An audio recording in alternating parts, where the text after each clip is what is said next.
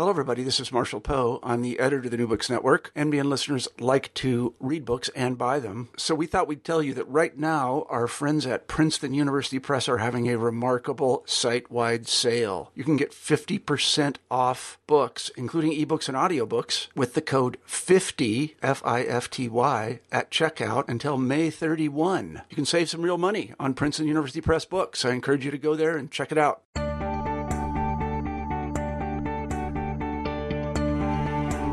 Hi, this is Christopher Bandini, one of the co-hosts for New Books in Psychoanalysis, and I will be speaking today with uh, Dr. Uh, Margaret Crastnopol. And uh, Margaret Crastnopol is a faculty member of the Seattle Psychoanalytic Society and Institute in Seattle, Washington. She got her analytic certificate and is a supervisor of psychotherapy at the William Alanson White Institute of Psychiatry, Psychoanalysis, and Psychology. She is on the executive committee of the International Association for Relational Psychoanalysis and Psychotherapy, the IARPP. She writes and teaches nationally and internationally about the analyst's and patient's subjectivity, the vicissitudes of love, lust, and attachment drives, and varieties of microtrauma. Dr. Crastnopol is in private practice for the psychoanalytically oriented treatment of individuals and couples in Seattle, Washington, and we're here to talk about her book, Microtrauma, a psychoanalytic understanding of cumulative psychic injury, and that's published by Routledge. So, uh, welcome, Dr. Crastnopol. Can I refer to you as Peggy? Please do. Good, good. So, uh, can you tell me uh, what led you to write this book? Well, there are a few things that contributed. One is that I have felt somewhat puzzled and snagged. Uh, my thinking has been kind of snagged on the fact that um, very often the kinds of um, standard analytic type approaches that we take toward interpreting different kinds of psychic phenomena and experiences um, that while while many of them are of course very much on the mark and useful there are often times when they're not so useful and patients kind of retain and, and we as individuals retain levels of upset about what can feel like um, confusing or puzzling or mystifying things in our lives that are not so fully addressed by our standard approaches.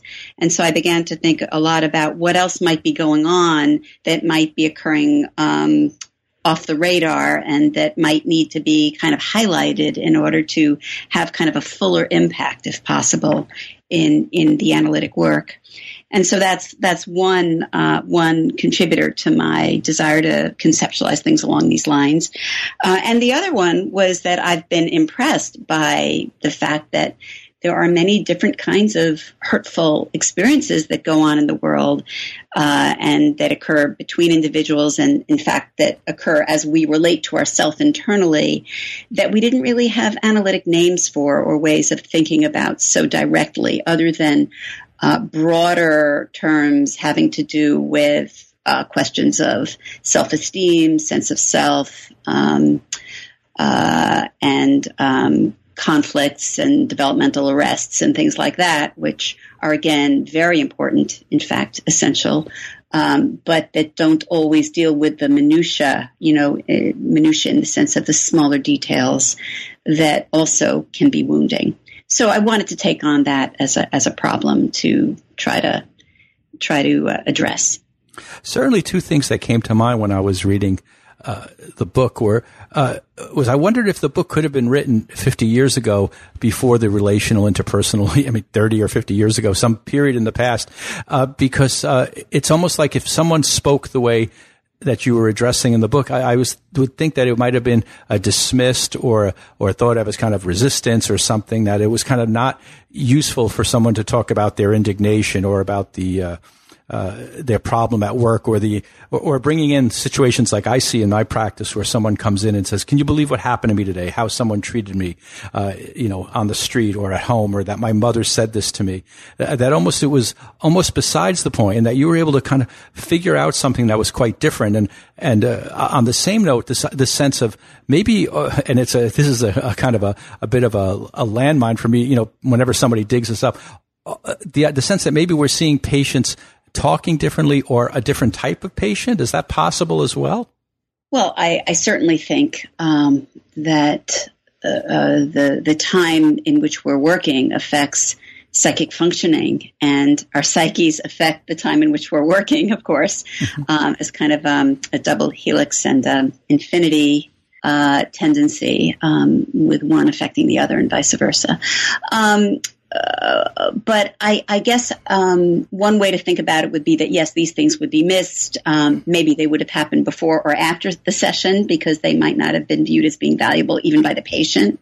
Uh, so that sort of thing could have happened and or um, such a thing might have been referred back to a posited, uh, so to speak, deeper analytic type issue, psychodynamic issue have, that that would have been sort of you could say a, a, a certain kind of reductionism down to currents of um, you know id um, you know libidinal urges, aggressive urges, defenses against those things, and there would be truth in that. Um, or you know self self worth currents and their their violation and so on and so forth. And again, there'd be truth and meaning in that, but it might not dress address the nuance of the way it plays out and the manifestation itself.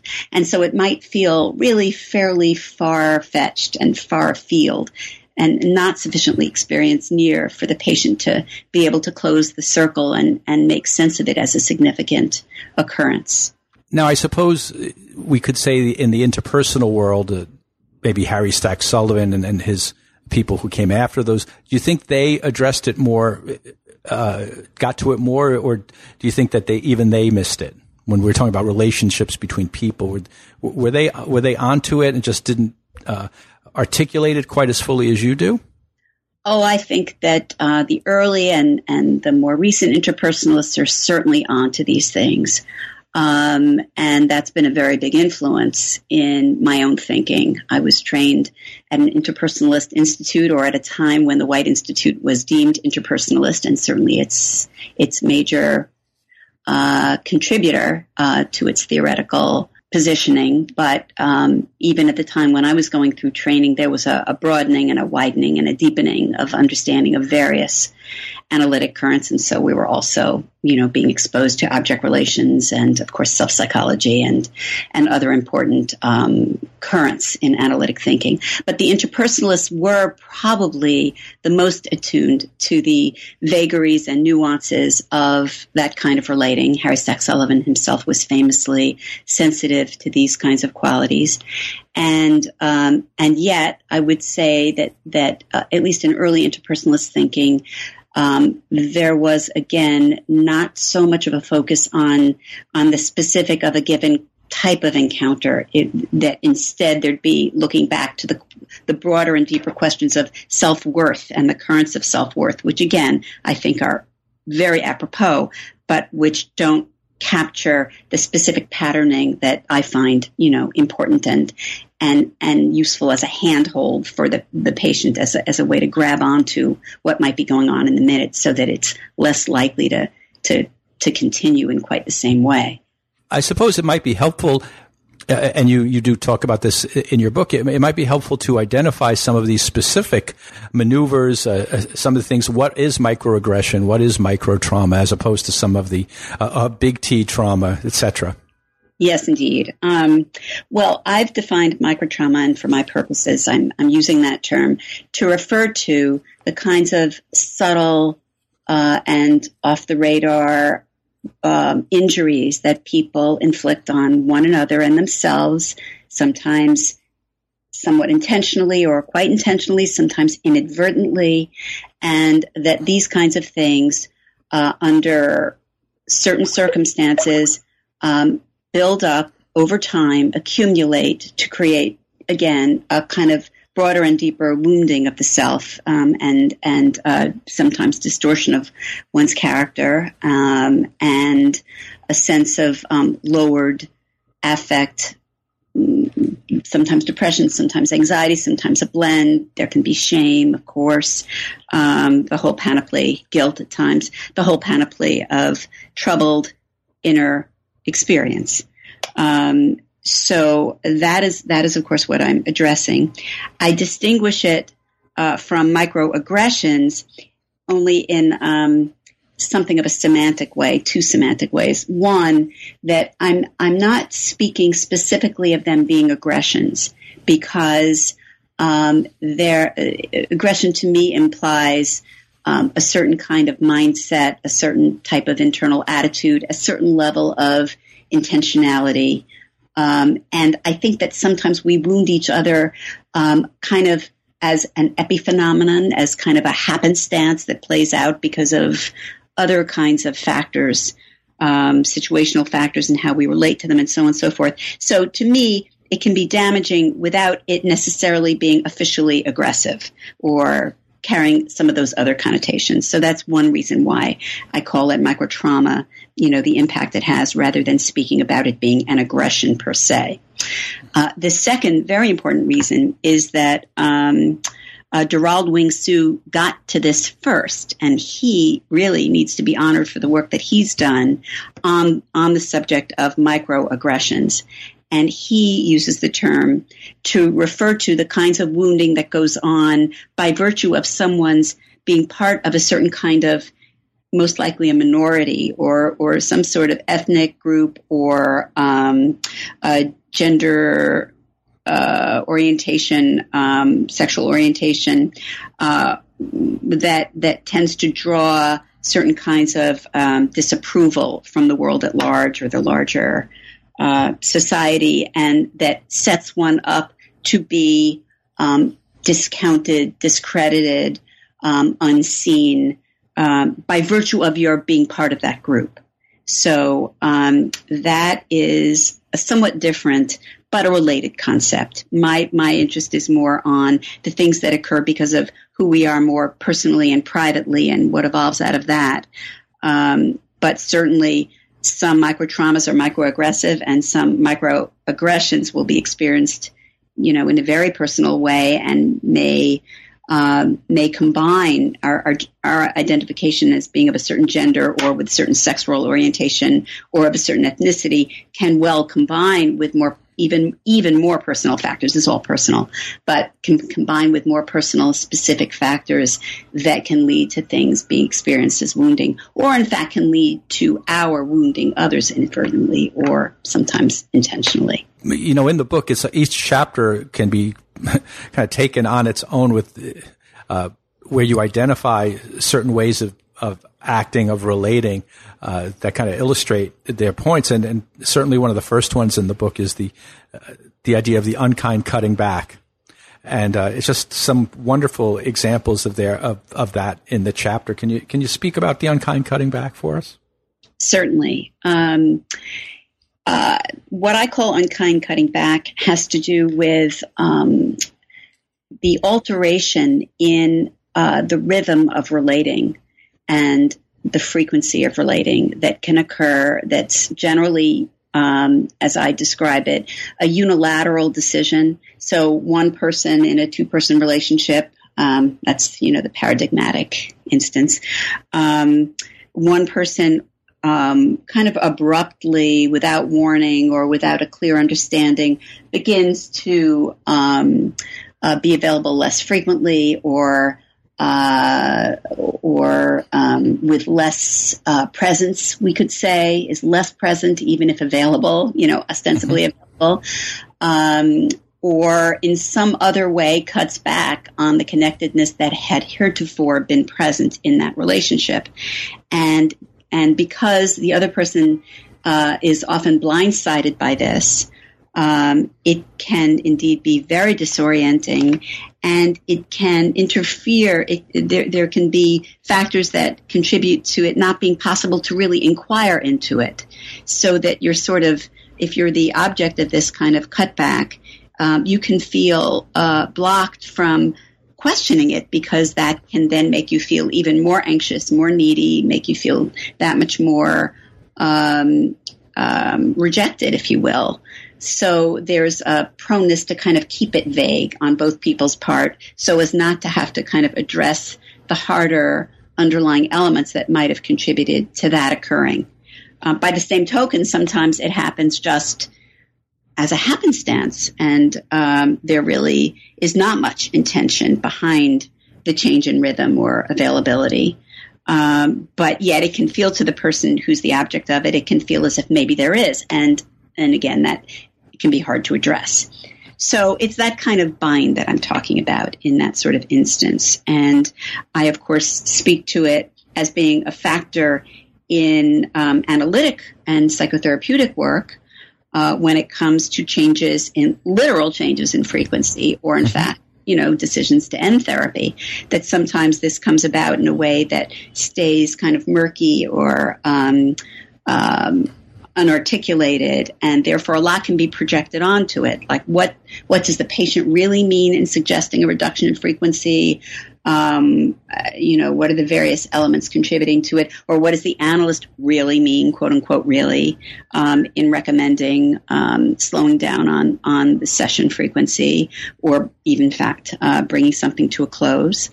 Um, it can be it can be very challenging to deal with these things and a good deal of tact um, is important, but sometimes actually the tact can interfere with getting to the bottom of things in a way that could be most constructive.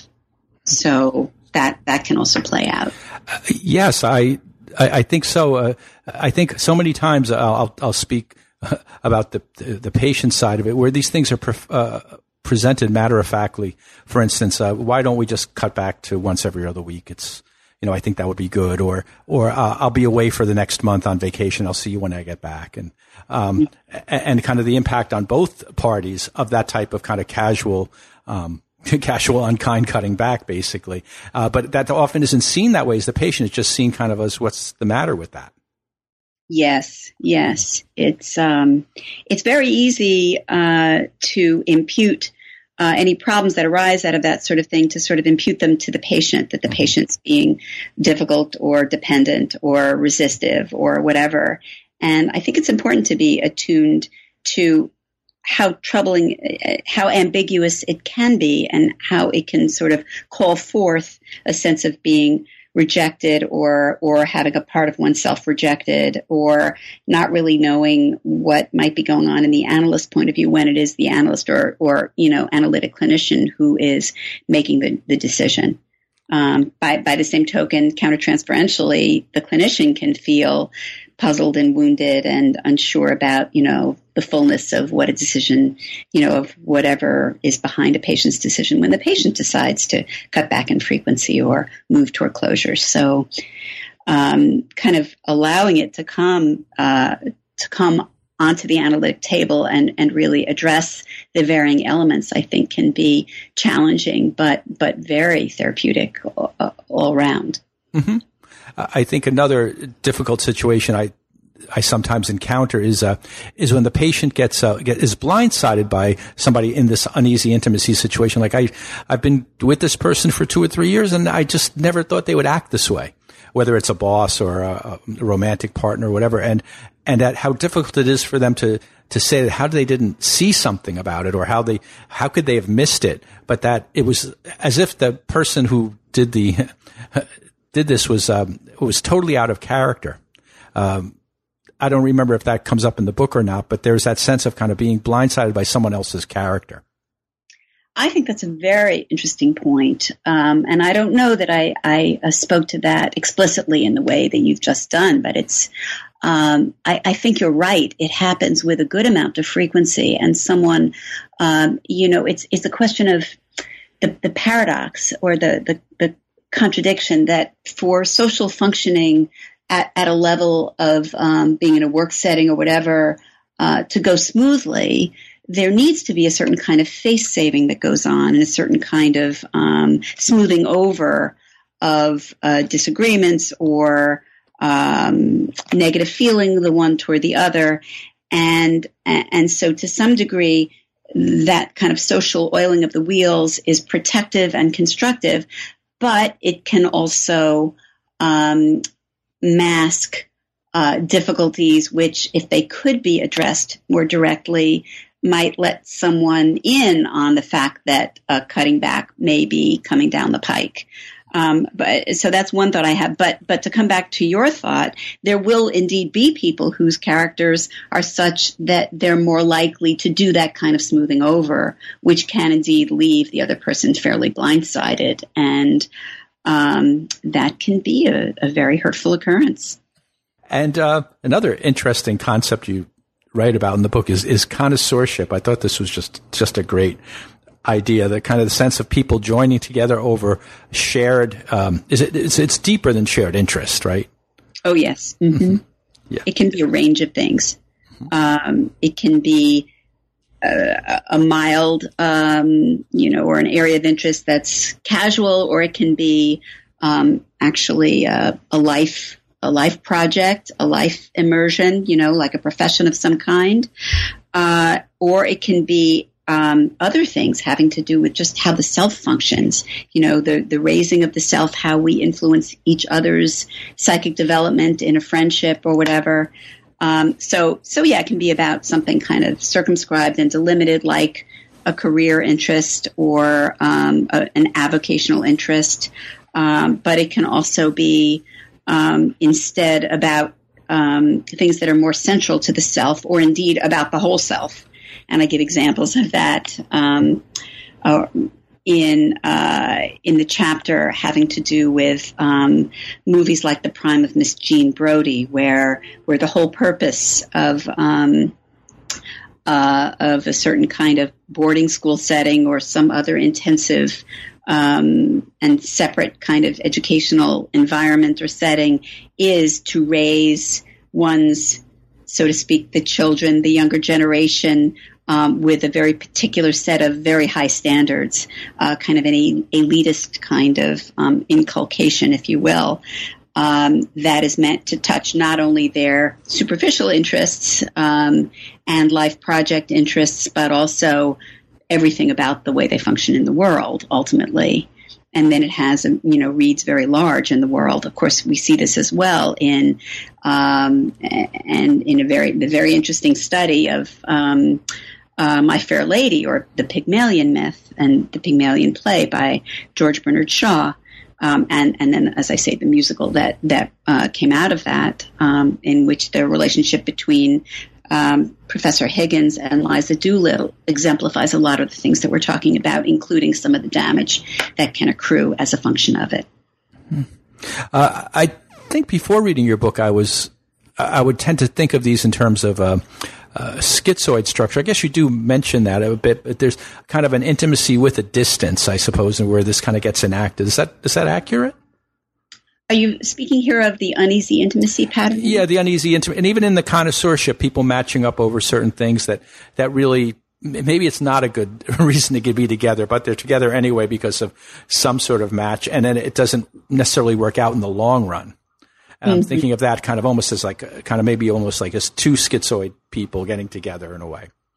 Oh, that that certainly can be um, a contributor. I mean, that you know, when that happens, um, instances jump to mind.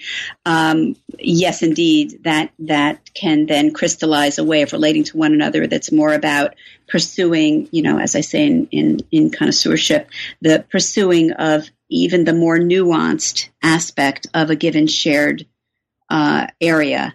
So um, that itself can replace a deeper, uh, more thoroughgoing relating and would be likely to do so when two schizoid people come together. Then indeed they're going to redirect their energies toward a third thing. Um, and it will interfere with a deeper kind of relating or substitute for it.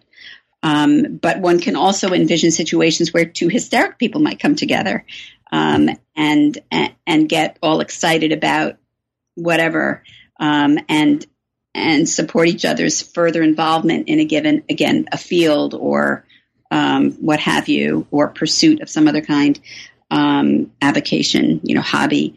Uh, and, and, where that then becomes the focus and the source of um, gaining approval from the other person um, in an ever increasing spiral that again um, ends up trapping them in that kind of thing and, and perhaps generating competitive feelings um, that preclude other healthier ways of developing a sense of self worth there's just again there's just so much here that's so interesting uh, you know just looking uh, like psychic airbrushing.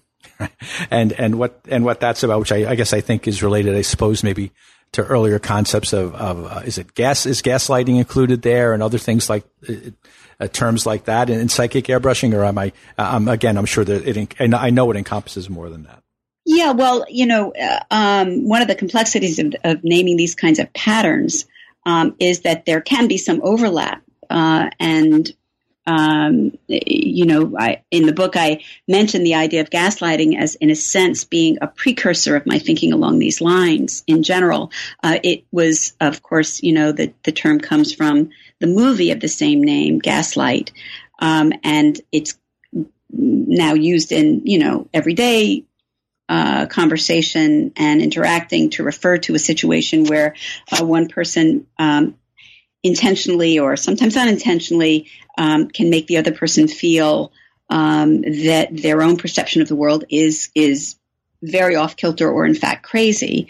And uh, at some level, the intention is to unsettle them in a way that will can be turned to the first person's advantage.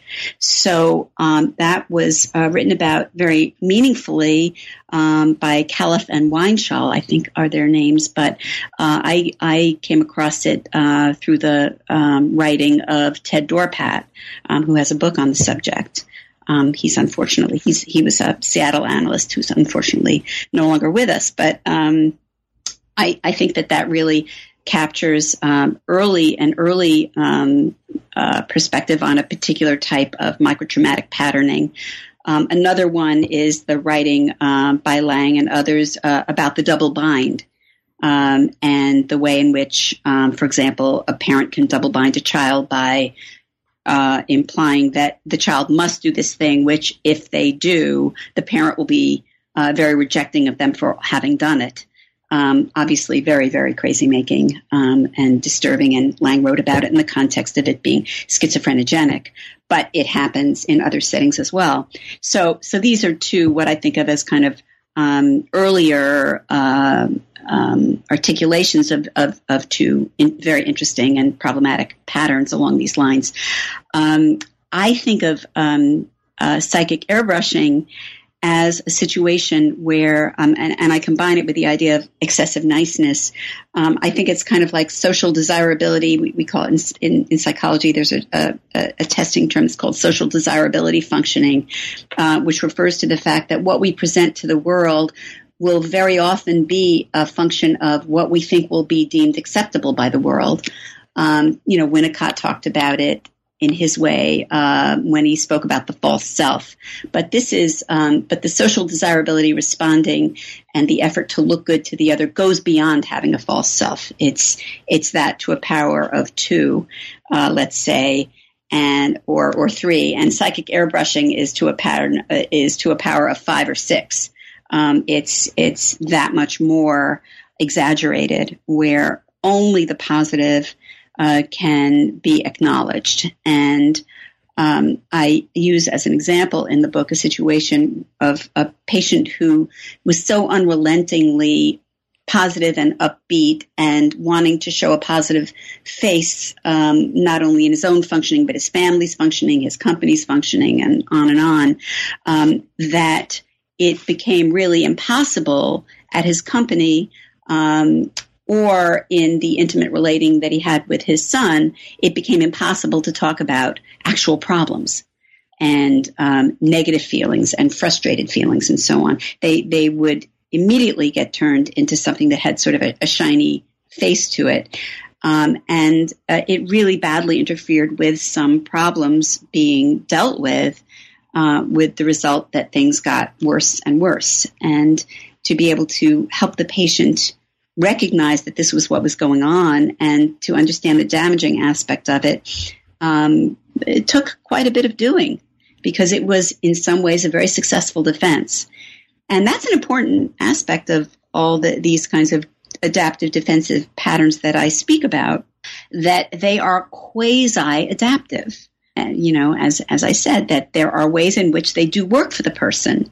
And so to have to recognize the downside and and perhaps sacrifice that way of work of, of being in the world is is a tall order. And and it's a question of how you can remodel other aspects of the self and of one's customary way of relating to kind of um, compensate oneself for letting this one go, and that takes some doing. What would you say? And there's some excellent, you know, clinical examples in the book. Uh, did you have to modify how you were with patients, or uh, do you find modifications of technique to to noticing these type of uh, type of things we're talking about, or, or, or you know, are there technical things that you that you uh, do to address these issues? Yes, indeed. Um, I speak to this a little bit um, toward the end of the book, um, but there's more to be said about it. A very important concept which which crosses the divide between microtrauma and capital T trauma. A very important thing is witnessing, is uh, helping the, the, the patient become attuned to indicators that these kinds of things are going on, either in the way he or she is being treated or in the way he or she is treating the other and being with the other. And in fact, a third element is how one is treating oneself. So witnessing means being becoming more alert to cues that something is going wrong. And and that means listening into oneself and observing the other more acutely and being willing to see what one sees and sometimes finding an outside person it's very often the therapist but at times it also can be someone in one's you know immediate circle whether one's family or close friends who also can help one recognize and process uh, these kinds of subtler things. So um, there's work to be done right there, and that requires uh, a certain shift in focus, a, a, willingness to to keep at the smaller things. Um, saying like, well, that that made you a little uncomfortable there. Let's not skip over that. Something about it felt off. What could it have been? So it requires a certain kind of slow paced, um, patient analytic focus on the way in which certain types of things like this can play out. Like, like if there's a connoisseurship relation going on, you might say, well, I hear the thrill for you when you were able to write, rewrite that essay in a way that your teacher um, was looking for and addressing the concerns the teacher had. And I, I see how satisfying it was for you. And of course, that's marvelous. But, you know, I also get the sense that you felt somewhat unheard by the teacher, that maybe maybe you had to swallow the feeling that the teacher was not uh, fully enough hearing why you had done it this other way initially and what kind of personal contribution you were attempting to make there. And let's not let's not let that get lost. Let's acknowledge that in some way you felt dismissed at the same time as you felt thrilled by receiving that praise. And let's consider together how much that might be mounting up in the training process for you and what might there be that could be done about it to sort of minimize that unfortunate consequence uh, to the kind of training that you're getting. So, you know, it would be that that way of working uh, that I think is similar to, but also in some ways different from what we might ordinarily do.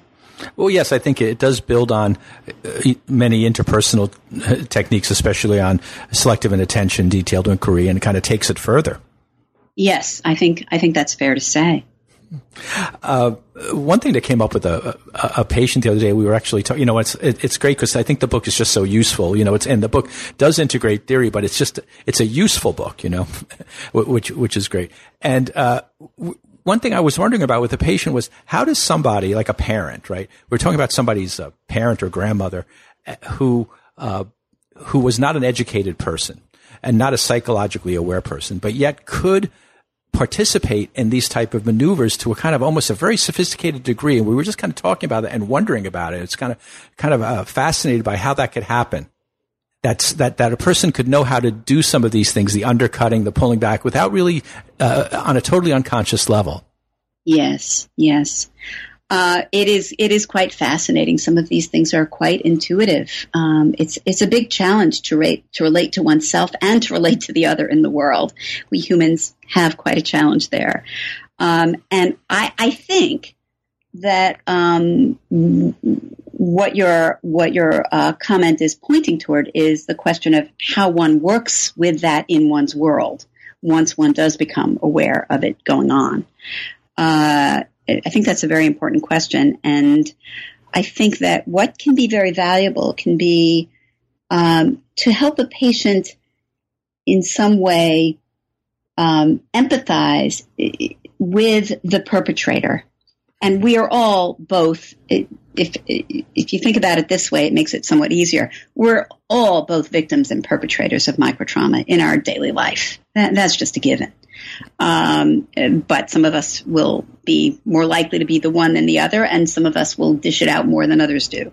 So these are things to consider as one analyzes character structure and so on and so forth.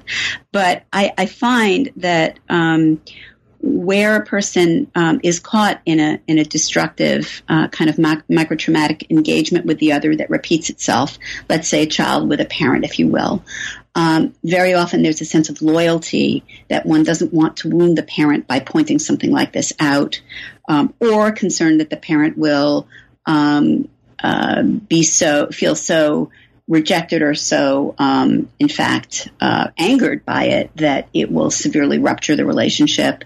And these are valid concerns. Um, but but if the patient has come to understand enough about the microtraumatic patterning, it can be possible to sort of bracket what they know and think a little bit about what might bring the other to engage on, on their side, what might cause them to function that way toward the self.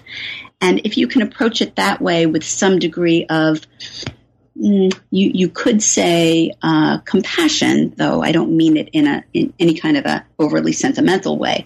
But if you can have compassion for the other's need to do that to oneself, then it it can kind of leaven the effort to speak about it. It can allow one to approach it in a um, uh, a, a, a more well-rounded way to kind of leave some degree of grace or leeway in one's attitude toward the other in pointing it out. Sometimes, not when it's been terribly egregious, but but sometimes it makes it possible to say, you know, there's an indirectness in the way you're speaking to me, and I know, I know, I, I know your parents; they were like that too. So you come by it honestly, but you know, it it poses a problem for me when you're indirect with me, or or when you um, uh, you know, to use the example we cited earlier, when you prettify things for me, I know you don't mean it um, eh, with ill intent, but it does really scramble my sense of what's going on. Can can we can we speak more directly with more of the dark side showing, so I really get it?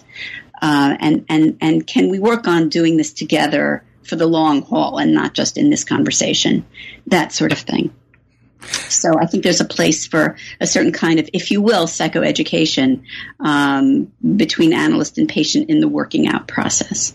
Well, you're really paying so much close attention to uh, both their history, but also how it's impacting you. It's all kind of going on at the same time, and and using it in the moment, which I think is you know really something we all strive for. Uh, but but there, it's such a wonderful example of, of that type of work of uh, of seeing the history, but also um, using ourselves. Yeah, yeah. Well, well, I think also uh, something I was thinking about in the in the reading was was the difference, or or maybe how um, working where you work also influences some of what some of the things you were writing about, like almost as if you're in a certain cultural setting in Seattle that brings up some of these things in a, in a in unique ways. Uh, well, uh, yeah, I I I uh, I do feel that that is true, um, and I I make a, a, case for that in the book, in particular in the chapter on psychic airbrushing and excessive niceness, because as I say in that chapter. Um, there are great regional differences uh, in the U.S. Um, and not even going for the moment, not even going into the issue of uh, differences from country to country, even within our country, there are big regional differences. And the norm here in Seattle is uh, for a level of politeness and civility, which does grease the wheel socially, so it has its place, but it can uh, function as kind of a frustrating um, uh, obstacle for for people who are raised elsewhere or for people for whom this isn't such a natural thing. It can it can be an obstacle to to deeper and more um, I, I would I'm inclined to use the word authentic relating, although in some ways that's not fair because what is authenticity?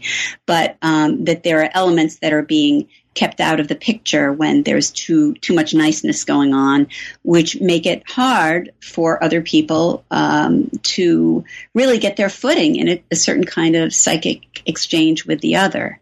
And I see that happening quite a bit in Seattle, where uh, one might feel as if a good rapport has been established and a friendship might be building, but then it never goes anywhere, and one doesn't know to what degree was the other person just being civilly polite the way one tends to be in Seattle, or to what degree one actually has done something to offend the other, and one can't put one's finger on that, and so you don't know how to proceed, or whether it's even worth trying to proceed. And I hear this again and again from people who are transplanted to Seattle, but you know, from you know other parts of the country. But by the same token, those of us who are transplants can be experienced in uh, a puzzling way to Seattleites who are not used to a certain kind of um, no holds barred, frank, direct, rapid style of speech, for example, like what happens when a New Yorker, mm-hmm. uh, you know, uh, makes makes this kind of uh, migration and um, acts the way they would typically act, and this can be experienced as as abrasive and and troubling uh, to um, the people around them here in the Pacific Northwest. So again, these things do cut both ways, and identifying it can actually ratchet down the upset uh, on either either side and help people get more in sync with each other psychically and and interpersonally. So these, uh, so a micro trauma might look different in in the, the South than in Seattle or in uh, in Chicago. So we have to kind of be sensitive to thinking about these regional differences. Exactly, exactly, and what might be healthy you know, and very acceptable and constructive functioning in one region might prove a problem in another. And that problem itself may end up traumatizing or micro traumatizing, as I think of it, one or the other. I mean, I hear people in Seattle, for example, um, talking about the difficulty of getting schooling in another state and then and feeling that they were having trouble understanding the cues that they were being given by those they were surrounded by in you know Wisconsin or you know Boston or wherever not getting what was going on for them. And then I hear people, um, transplants from other places, other regions here in Seattle complaining of the same thing, but it being different things that they're pointing to, of course. So, and, and that, you know, ends up seeping into the sense of self. And I mean, it sounds quite superficial if you think of it as a, like, um, just a, a social ill at easeness, but but it can contribute in people who are already prone to uh, self doubt and insecurity and and self denigration. It can add fuel to the fire of that in unfortunate ways. Uh, similarly, and I think you touch on this in the book as well. Uh, working with people in who are successful, say in a technical field, and then their difficulties in transferring successful skills in one aspect of their life to another area and finding out that that doesn't really work so well. And that, that's true, not just in Seattle, I think anywhere, but I, I think it is something you, uh, you touch on. Yes, I am very interested in, uh, in character and in contributors to character that are both um, experiential contrib- contributors and what happens through nurture, uh, and then what aspects might can be thought of as more constitutional or hardwired. And these are vague kinds of um, categories, and um, a lot more work needs to be done to consider what the interweaving might be between what's constitutional and what's uh, learned behavior, and how you know how these interface, and how difficult, in fact, it is to fully distinguish one from the other. Um, and over time, I think we'll ha- develop better ways of talking about these different contributors and rather than through just a simple dichotomy. But, you know, for clarity of, of communication, I would say that um, constitutionally, um, there are great differences in how people are in the world from, you know, early on in life you know what they bring genetically and then what early life experience um, hardens up in, within them. And that that kind of sets up certain tendencies toward one or another way of experiencing the world and relating and that these things themselves can pose problems in the um, interpersonal matrix of which they're a part. So whether that's within their own family or within the larger context of a work group or a student group or a, um, a friendship group or a larger community, uh, these things play out. So somebody who might find themselves in a tech environment might be what, for example, Simon Baron Cohen called uh, more systematized. They might have um, have a tendency to think more in terms of um, the relations among um, things in the world and um, uh, how you might work with those relations to achieve a certain goal.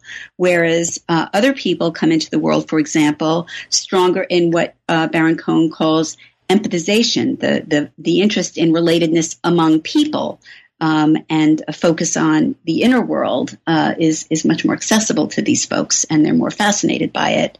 Uh, so um, those kinds of people would probably be drawn to a different sort of professional setting and a different sort of friendship group.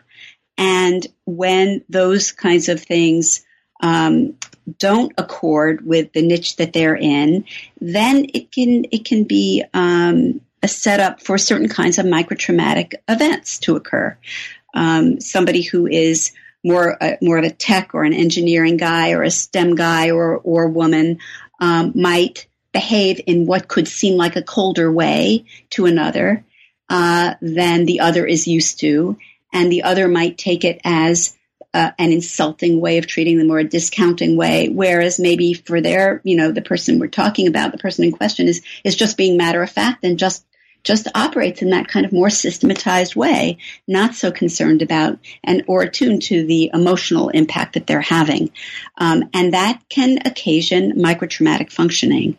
So um, it, it can be minor if it's a one time thing, but if it is something that's likely to recur over time because the two people are on the same team, or in fact, it's a it's a marital relationship, uh, or or uh, something else that's going to go on um, somewhat indefinitely, um, potentially indefinitely, then um, it, it, does set the stage for a kind of um, automatic wounding to occur over time. And if it can be addressed as something that's not necessarily intentional, but might in fact be be a function of constitutional elements that are just hardwired in, actually that can make it more palatable to the other and open up new avenues of exploration that can be much less hurtful and more constructive. Thanks. What's the response been to the book? I'm sure it's been been pretty positive. Yeah, I'm I'm I'm happy to say that um, that the book seems to appeal to a wide range of people. Um, I think different people draw different things out of it. There are certainly um, um a lot of clinical material shared and sort of wider social material pointed toward that um, I think illustrate uh, the kinds of concepts I'm talking about, um, which makes it accessible to people who relate to that sort of thing. Um, there's also, uh, you know, an effort to sort of artic- articulate some of the theoretical underpinnings from the standpoint of interpersonalist theory and object relations theory uh, of certain kinds.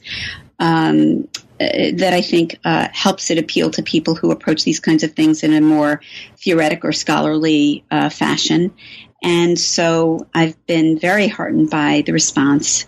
Um, and, uh, you know, again, also the, the range of types of people who can relate to what I'm trying to talk about here. And it's especially thrilling to me when I hear back from people that somehow it influenced their clinical functioning in a way that was very useful to them, or sometimes their personal functioning, um, which again is just so gratifying. Um, you know, we we um, we didn't focus on this per se, but um, the book itself speaks to seven particular patterns. We've mentioned a number of them already. Um, uh, and and then a number of smaller and more sort of um, uh, kind of by the way sorts of patterns that aren't that I don't elaborate that much, but that um, that also happen um, here and there. Moments of being engulfed, moments of being discounted, um, which may or may not build up to a you know a full patterning for a given person, but which are worthy of attention. I speak about those um, uh, uh, less well developed things, but also important currents toward the end of the book. Um, but but I, I've been glad to see that different things speak to different people, and um, that it gets them thinking along certain lines that that I find to be constructive. Well, we're coming to the uh, to the end of our 50 minute hour here. Uh, are you working on anything currently that we can look forward to? Well, uh, thank you for asking. Um, one of the things that I've been picking up on recently um, is the the fact that people uh, that we all have areas of of weakness or vulnerability, or in fact, what I think of as as deficits that um, we struggle with throughout life, but that, in my opinion, uh, psychoanalysis has not paid enough attention to. Um, it seems to me like we've sort of um, dichotomized you're either normal or you're abnormal. You're either able or you're disabled. Uh, but in fact, there's it, it, what's true of of uh, human functioning is that that we have a range of abilities, disabilities, inabilities, areas of weakness, areas of strength, and I think that the actuality has been undersung and underappreciated, and that these two can be a source of again, what I think of as uh, microtraumatic uh, patterning um, that can arise as a function of trying to sidestep these things in ourselves or mute them or deny them or uh, overcompensate for them. So um, I, I, have a paper coming out in contemporary psychoanalysis um, in the fall that has to do with this factor, which I call uh, our Achilles heels, the kinds of things that are um, you know, deeply ingrained, if not constitutional, that I think we would do well to pay more attention to and to uh, to sort of work on um, allowing the society to be more accepting of these things in in ourselves, so that they can be more directly addressed and spoken to, and the quotient of shame that tends to go along with those things can then, little by little, be reduced. We would hope over the decades to come. So that would be a wish that I have um, for psychoanalysis influence in in the years and decades and centuries to come, if if that could happen. Well, we look forward to it. Uh, we have been talking to uh, Dr. Margaret Crastnopol about her book, Microtrauma, A Psychoanalytic Understanding of Cumulative Psychic Injury, published by Routledge. This has been Christopher Bandini for New Books in Psychoanalysis.